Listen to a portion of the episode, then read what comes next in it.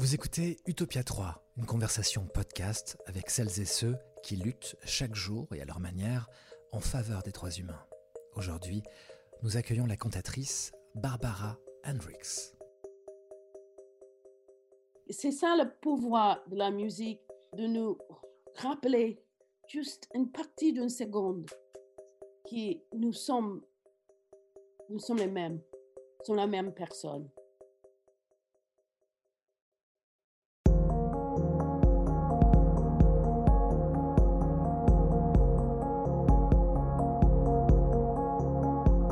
Plus de 15 millions d'albums vendus à travers le monde, des milliers de récitals donnés en compagnie des plus grands chefs, au cœur des plus prestigieuses salles internationales, mais aussi des concerts délivrés à Sarajevo ou à Dubrovnik sous les bombes, durant le conflit qui déchirait l'ancienne République yougoslave, ou bien encore cet opéra offert depuis la cité interdite de Pékin à la fin des années 90, première évidemment, de celle qui marque l'histoire.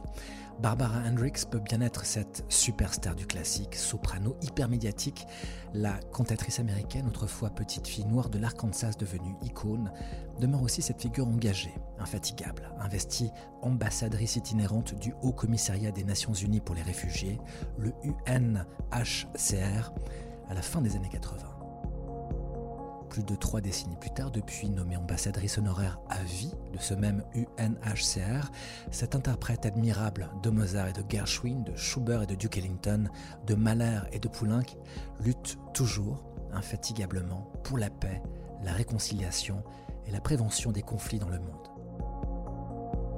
C'est donc avec une personnalité d'exception qu'Utopia 3 s'est entretenu par visioconférence entre Genève et la Suède où réside Barbara Hendricks, une discussion menée en préambule au lancement de la 19e édition du Festival du film et Forum international sur les droits humains, le FIFDH. Ce même FIFDH dont Madame Hendricks est la marraine depuis la toute première édition en 2002. Bien entendu déjà, elle y avait chanté et rayonné Enfance dans le sud profond américain durant les années 60 et violence de la découverte du racisme aux États-Unis, premier pas dans la musique classique et formation à la prestigieuse Juilliard School of Music de New York, lancement d'une carrière hors norme et engagement inconditionnel afin que progresse la justice, Utopia 3 s'entretient avec Barbara Hendricks. Je suis David Brunambert et en compagnie de David Erodonio, co-animateur d'Utopia 3. Je vous souhaite à toutes et tous la bienvenue dans ce programme.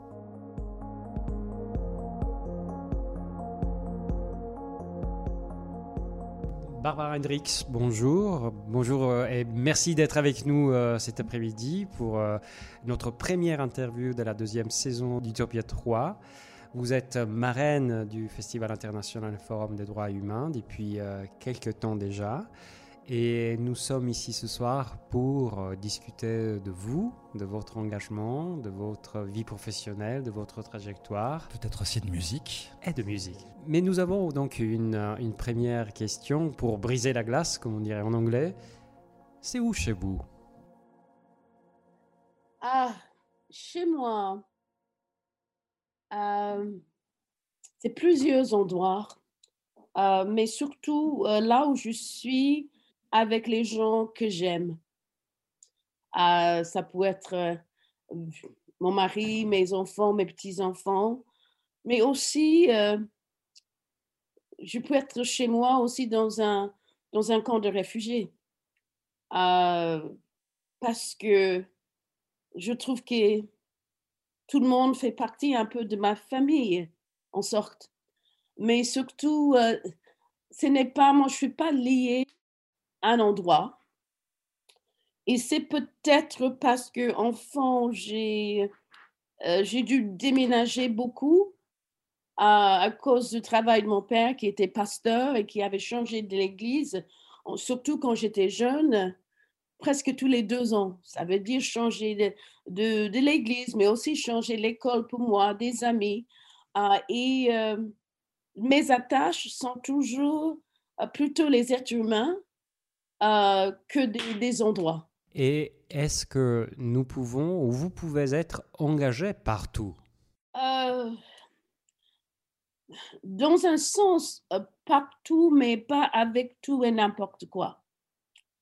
Ça veut dire qu'il a une ligne dans mon engagement qui est euh, les droits humains. J'ai le respect pour l'autre, un, un, respect qui commence euh, pour moi, chez moi, parce que je crois que euh, c'est quelque chose que j'essaie de vivre dans ma vie quotidienne, chez moi, avec mon mari. Mais bon, maintenant, depuis Covid, c'est plutôt que avec lui. Mais c'est une ligne qui me, où je peux être un peu partout, mais ça ne change pas la fondation de ce qui est important pour moi, qui est le respect et la, promo, la promotion des droits humains partout et pour tous. Barbara Hendricks, vous dites que à 8 ans, vous avez pris conscience qu'il fallait lutter. Alors quel événement vous a fait prendre conscience de la nécessité de la lutte? Qu'est-ce qui s'est passé? Bon, cette connaissance n'était pas aussi claire à l'âge de 8 ans, mais à l'âge de 8 ans, j'ai, j'ai assisté euh, bon, devant une télévision de, d'un voisin. Euh, les neuf, bon, ils, ont commencé, ils étaient dix euh, jeunes qui essayent de à l'école, le premier jour de l'école, c'était en septembre 1957. Euh, ils sont devenus le Little Rock Nine. Et cette expérience euh, répondu à quelques questions que j'avais enfant de ma situation, ma vie dans la société, ma vie. il faut dire que ma vie était assez restreinte à, l'âge de 8 ans. Ma, mère était institutrice, mon père était pasteur. Assez protégé, mais quand même, euh, j'ai eu des, des sentiments enfant de quelque chose qui n'allait pas, même que j'étais un enfant euh, très positif, euh, facile à rire, et, mais quand même, il avait toujours un petit quelque chose qui était comme un nuage quelque part de temps en temps.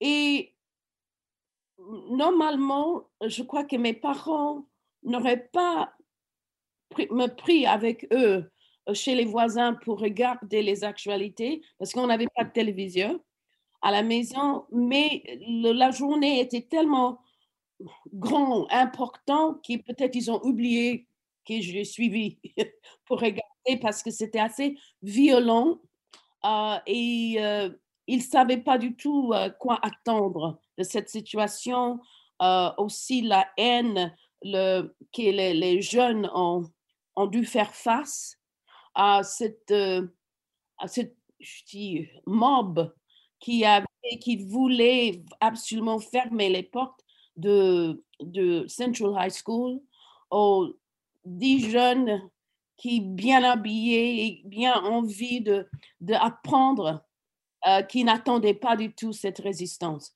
je dis, ah, je comprends quelque chose, que je suis différent et quelqu'un peut m'haïr juste pour cette raison. Donc vous grandissez dans ce monde noir, soumis à cette angoisse diffuse, et puis soudain, grâce à la musique et à votre professeur de musique, Madame Jenny Tourelle, vous allez basculer dans le monde des Blancs, et là vous allez découvrir bah, un autre monde avec d'autres codes et puis aussi d'autres beautés. J'ai eu la chance, à l'âge de 12 ans, euh, de chanter dans le chœur du lycée. Mais la musique, c'est quelque chose que je faisais pour plaisir, sans jamais penser euh, de faire carrière, parce que ce n'est pas un rêve qui m'appartenait. Ah, et, euh, mais ça a changé à l'université. Je fais partie d'un concours, concours de chant pour le Metropolitan Opera que j'ai fait par hasard et j'ai gagné qui était, tout le monde était stupéfié parce que j'étais la seule qui n'était pas, qui n'étudiait pas la musique et la musique classique. Et ça a commencé, il avait des gens qui voulaient m'aider, me, euh, et j'étais offert une bourse pour aller dans le Colorado, à Aspen, Colorado, où il avait un festival euh, de musique, une académie. Je dis, voilà, pourquoi pas? ces gens fantastiques qui m'ont offert le, la, la, bourse pour, pour étudier ont choisi euh, professeur de chant pour moi qui, et c'était Jenny Turel. Et voilà, je passais neuf semaines euh, dans cet environnement qui était totalement inconnu, mais pas étrange. Je ne me sentais pas du tout une étrangère et je n'ai jamais entendu cette musique, mais euh, j'étais touchée euh, par les, surtout par les, les récitals, les leaders. Je ne comprenais pas un mot d'allemand ni de français, et, mais il avait quelque chose qui me touchait. Et aussi, pendant cette période où j'étudiais avec Jenny Turel, il avait, il avait quelque chose qui, qui commençait euh, de un petit grain, un grain qui commençait de prendre, je ne sais pas, de fruits. Et elle m'a dit à la fin, les, les, neuf semaines, si vous avez envie de continuer d'étudier sérieusement, euh, je, vous, je vous accepte comme élève à la Juilliard School.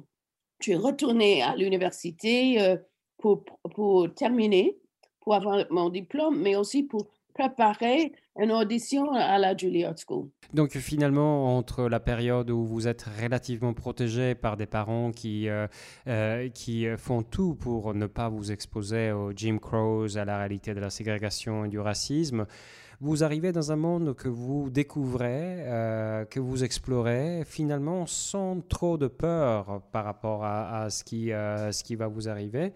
Et donc à la Juilliard? J'avais 20 ans, euh, c'était 68. Et je vais voir quel, est ce destin, pourquoi j'ai ce talent, cette voix qui est faite pour musique que je ne connais vraiment pas, pas bien?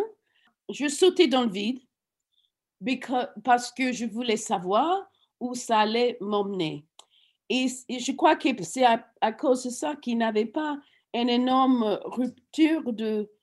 Je suis arrivée avec les yeux euh, et tout ouverts pour apprendre.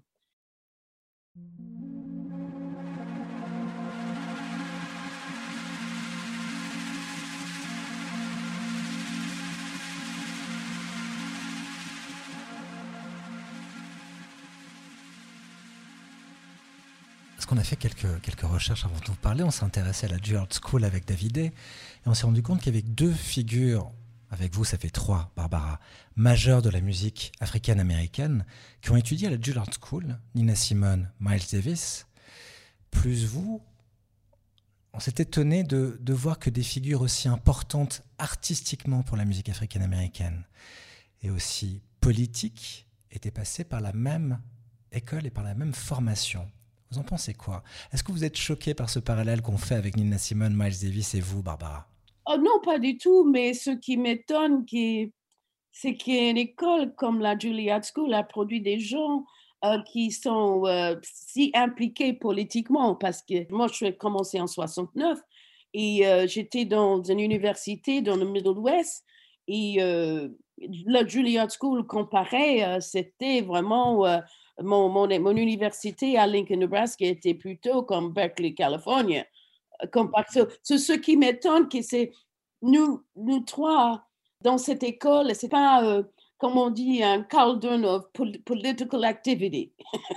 fin des années 60, au moment où vous êtes à New York, ça bouge. L'engagement politique est massif aux États-Unis. Il y a plein de luttes. Les luttes convergent entre le Vietnam, le pacifisme, le féminisme aussi déjà. Évidemment, la queue de comète de la lutte pour les droits civiques tout ça se confond. Vous, vous êtes tout dans votre engagement politique à ce moment-là Vous êtes déjà active, militante? Ah Oui, oui, très. Euh, parce que je me souviens quand il avait les quatre, c'était au mois de mai, quatre étudiants qui étaient tués euh, sur l'université de euh, Kent State dans l'Ohio, qui c'était contre le, la guerre au Vietnam.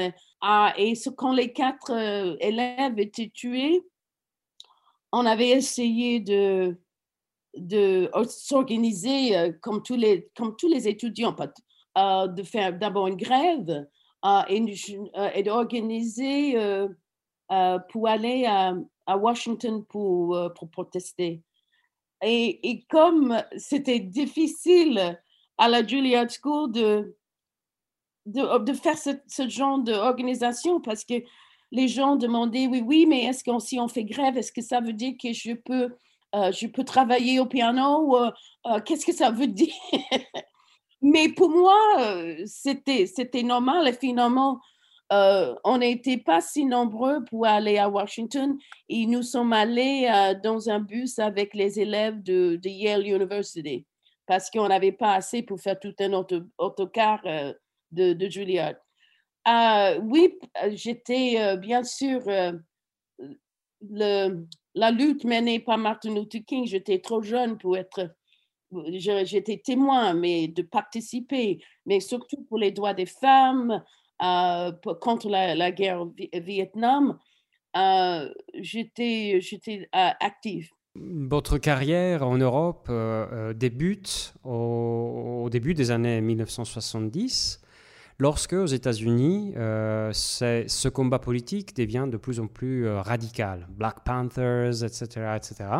Et vous quittez les États-Unis et vous euh, devenez une cantatrice, une cantante lyrica, comme on dirait en italien. Et, vous êtes une des toutes premières cantantes lyrica afro-américaines. Qu'est-ce que ça vous faisait d'être euh, sur, euh, sur le devant de la scène avec votre heritage? C'était un statement politique ou pas du tout? Non, moi je ne voyais pas ça euh, comme ça. D'abord, vous n'étiez pas la première génération. il y avait plusieurs générations, comme avec Marian Anderson, avec Paul Robeson. Il avait beaucoup de, surtout des chanteuses, des cantatrices, on dit, euh, noire qui, euh, qui a chanté déjà au Metropolitan avant moi, qui m'avait en, effet me libéré de, de être, euh, comme on dit, pour, pour Leontine Price, qui était vraiment un des les, plus grands, qu'elle était, elle représentait sa race. Je n'avais pas besoin de faire ça. Je sentais juste que j'avais besoin d'être l'artiste que je voulais, que je n'avais pas sur mes, épaules, que chaque chose que je faisais, euh, euh, que je vais représenter tout un peuple.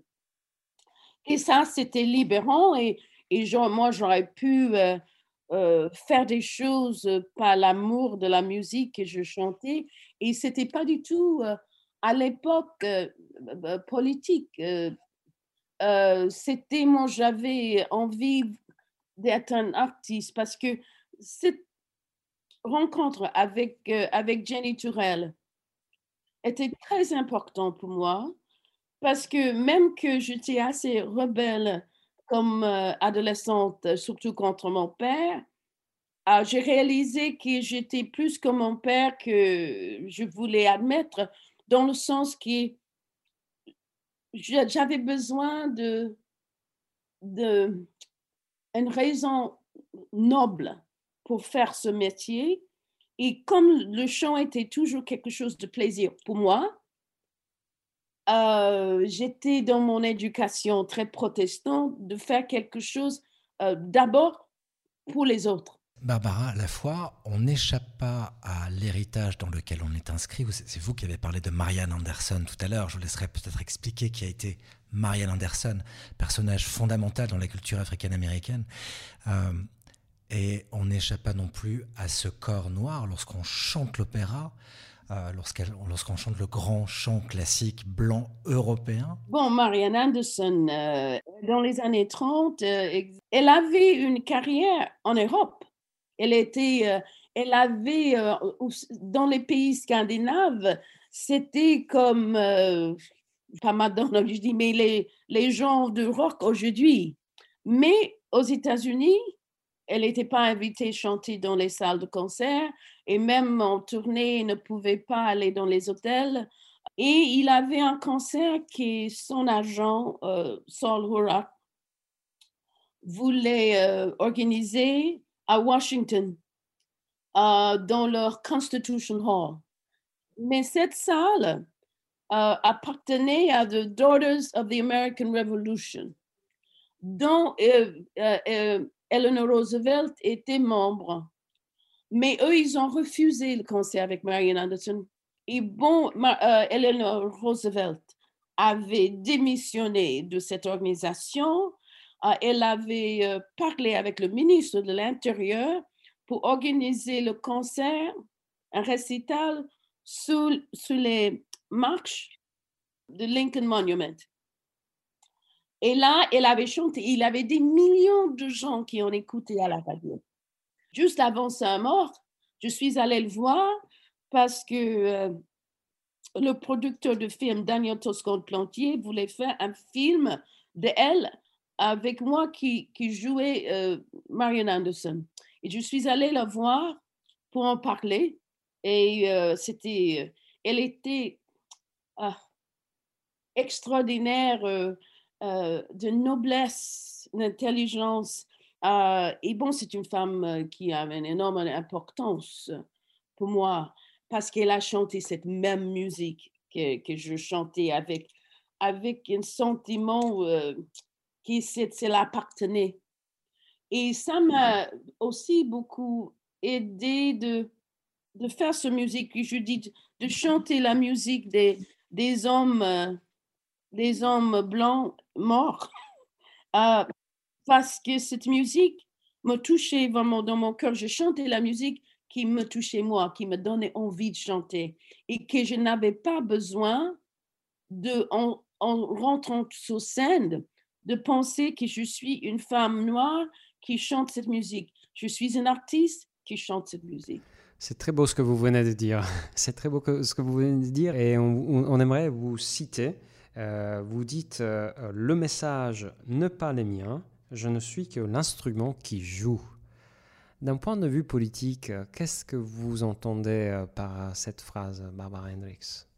Euh, comme, comme je dis avant, pour moi, mon engagement politique, c'est, quelque chose que j'essaie de vivre.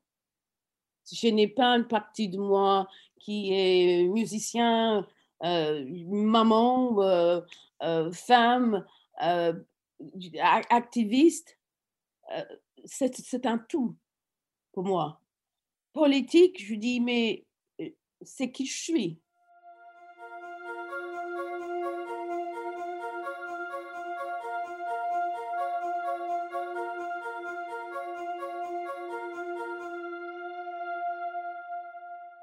Le fait que vous ayez décidé de ne plus vivre aux États-Unis, est-ce que c'est un, acte politique, c'est une décision politique ou c'est c'est la vie qui vous a... Non, c'est d'amour. Je suis plutôt poussée par des actes d'amour. Parce que d'abord, si on n'a pas d'amour, euh, on fait vraiment la mauvaise politique. Je dis des fois, euh, bon, je peux avoir des problèmes avec les êtres humains, mais j'aime l'humanité. J'aime cette idée qu'on fait partie, nous tous, de cette famille qui est l'humanité. Et voilà, pour moi, euh, une décision politique, je crois que déjà enfant, quand euh, je dis à mon père que je trouvais qu'il était injuste, injuste envers mon frère, j'ai déjà commencé là. Et euh, voilà, c'est la, la vie, euh, c'est comme je, vis ma vie, ce n'est pas une catégorie de ma vie, c'est un tout, c'est partie d'un tout. Vous êtes toujours, Barbara Hendricks, attentive à la situation politique, à l'actualité politique aux États-Unis On ne peut pas l'éviter, mais vous savez, moi, je suis plus euh, citoyenne euh, euh, américaine depuis très longtemps. J'ai la nationalité suisse et suédoise. Et j'adore être suisse parce qu'on vote tout le temps. J'adore ça. J'adore voter. Oui, parce qu'on a lutté pour ça aux États-Unis. Moi, j'ai reçu ça à l'âge de 14 ans, le droit d'être vraiment une citoyenne. Et de, de faire ça, d'être citoyenne et d'avoir de, besoin de regarder, d'être informé pour voter, même pour les choses très simples, des fois pour des choses très compliquées, euh, moi, je, je, ne rate pas. Je ne rate pas l'occasion de voter. Je trouve, je trouve l'Europe, euh, l'idée de, des, pays décident de former une union basée sur la paix, sur, la, sur le respect pour la dignité humaine, je dis, mais c'est extraordinaire. Et, et, je savais que je n'avais pas mon mot à dire euh, si je ne faisais pas partie. Et bon, euh, j'avais décidé, OK, euh, parce que l'américaine que je suis, c'est le c'est ma force. Cette petite fille qui a ses pieds dans, la terre de Arkansas, ça ne ça me quitte jamais. Et ce n'est pas un, morceau de papier qui va enlever ça. Je resterai moi-même. Mais je peux me mêler dans le business des Européens si je suis européenne. Quel regard portez-vous euh, sur euh, Black Lives Matter aujourd'hui? Que pensez-vous de, leur activisme? Moi, j'étais très, très touchée. Euh, d'abord, je ne toujours pas regarder tout, tous les vidéos de George Floyd, je ne peux pas. Juste assez de voir le visage du policier, ça me suffisait. Euh, ça, me, ça me fait un fait même quand, quand j'y pense. Mais tout ce mouvement, euh, partout dans le monde, je trouvais extraordinaire parce que ça me donne l'espoir. L'espoir pour cette génération qui vient, qui va dans la rue, qui proteste, mais pas seulement ça, mais qui vont pas arrêter. Ah, et euh, je trouve que c'est universel, ce n'est pas juste américain maintenant, Black Lives Matter. C'est partout et ce n'est pas seulement pour les Noirs. C'est pour tous les, gens qui sont laissés. Votre, cette pandémie nous avait un peu relevé, levé un peu le rideau sur beaucoup de inégalités et faiblesses et failles dans notre société. Et, je crois qu'il y a un mouvement comme Black Lives Matter qui veut aussi que quelqu'un qui n'est pas noir dit mais Black Lives Matter parce que toutes les vies matter. Et, mais tout le monde avait besoin de cette égalité qu'on cherche. Ah, je trouve ça extraordinaire et euh, me touche beaucoup. J'aimerais, j'aimerais vous parler de musique. On va se quitter dans peu de temps, euh, Barbara. Si la musique a un pouvoir, quel est-il? Bon, Je peux dire que pendant mes concerts, pas, pas chaque concert, mais pendant des fois, je sens que le public, moi, les musiciens, mon pianiste, qui nous sommes, nous sommes unis, ça, comme l'oreille et la musique, tout, tout est une unité. Et c'est quelque chose pour moi qui nous, nous rappelle qu'on fait tous partie de cette famille de l'humanité. C'est pour moi l'endroit où on a, on, a ces liens, où on vibre ensemble. C'est de là que moi je trouve que cette déclaration universelle des droits humains a surgi de nous, de l'être humain. Et c'est ça le pouvoir de la musique pour de nous rappeler juste une partie d'une seconde que nous sommes, nous sommes les mêmes, nous sommes la même personne. Ah, et la musique ne peut pas arrêter les guerres, sinon je, j'aurais, pu chanter euh, tout le temps hein, pour faire ça. Mais, euh, je crois que l'importance de l'art pour l'être humain, parce que pour moi, c'est l'art, c'est une sorte de conversation euh, qu'on a avec tous les artistes euh, qui sont venus avant nous, une conversation sur la condition humaine. Parce qu'on essaie de comprendre qu'est-ce que c'est cette condition humaine, comment on, avance dans cette aventure d'être un être humain. Ah, et, là, c'est pour moi la partie importante que l'art joue euh, nous ne sommes pas tous euh, touchés par les mêmes choses. Euh, les gens qui ont la peinture, la littérature, la danse, ça peut être du jazz ou du hip-hop, du film, bien sûr, du film. Mais je crois que cette, cette, cette, conversation qui a commencé depuis le début de notre existence, qui continue, pour essayer de comprendre comment être un être humain. Auriez-vous une question pour nous, euh, Barbara Hendricks? Uh, Non, mais je crois qu'on aimerait juste peut-être dire que c'est fantastique et on essaie quand même, avec tous ces problèmes de confinement et de pandémie, que ce FIFDH, ça vibre, ça vit, euh, ça continue. Et euh, bien sûr, avec, avec vous, avec tous les gens qui vont continuer, euh, parce qu'on a tellement besoin de, de ces conversations de forum. La raison que j'ai accepté, bon, premier d'être marraine, c'est parce que je voulais faire ça avec mon, mon copain qui est Sergio Vieira de Melo, qui était à l'époque le euh, commissaire pour, euh, pour les droits, euh, les droits humains aux, Nations Unies. Cette première année, j'avais aucune idée de ce que ça allait devenir, ce festival et forum.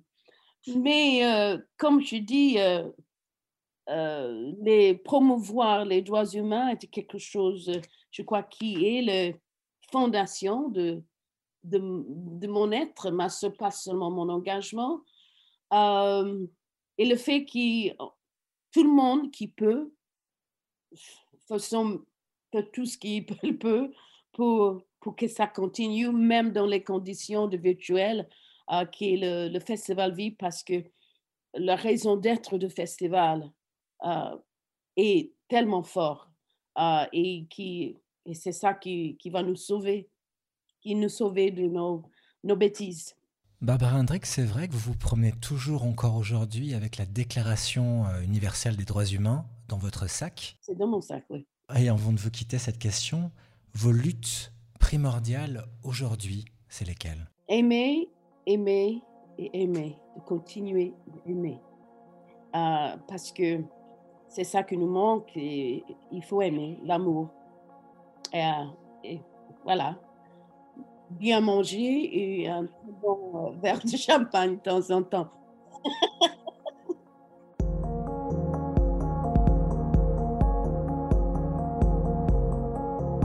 Barbara Hendricks, cantatrice américaine immense et ambassadrice à vie du Haut Commissariat des Nations Unies pour les réfugiés, était l'invité d'Utopia 3.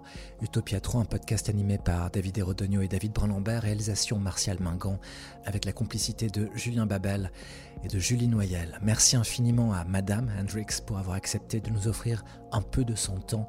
Merci également à Isabelle Gattiker et à toute l'équipe du FIFDH, grâce à qui cet entretien a pu avoir lieu.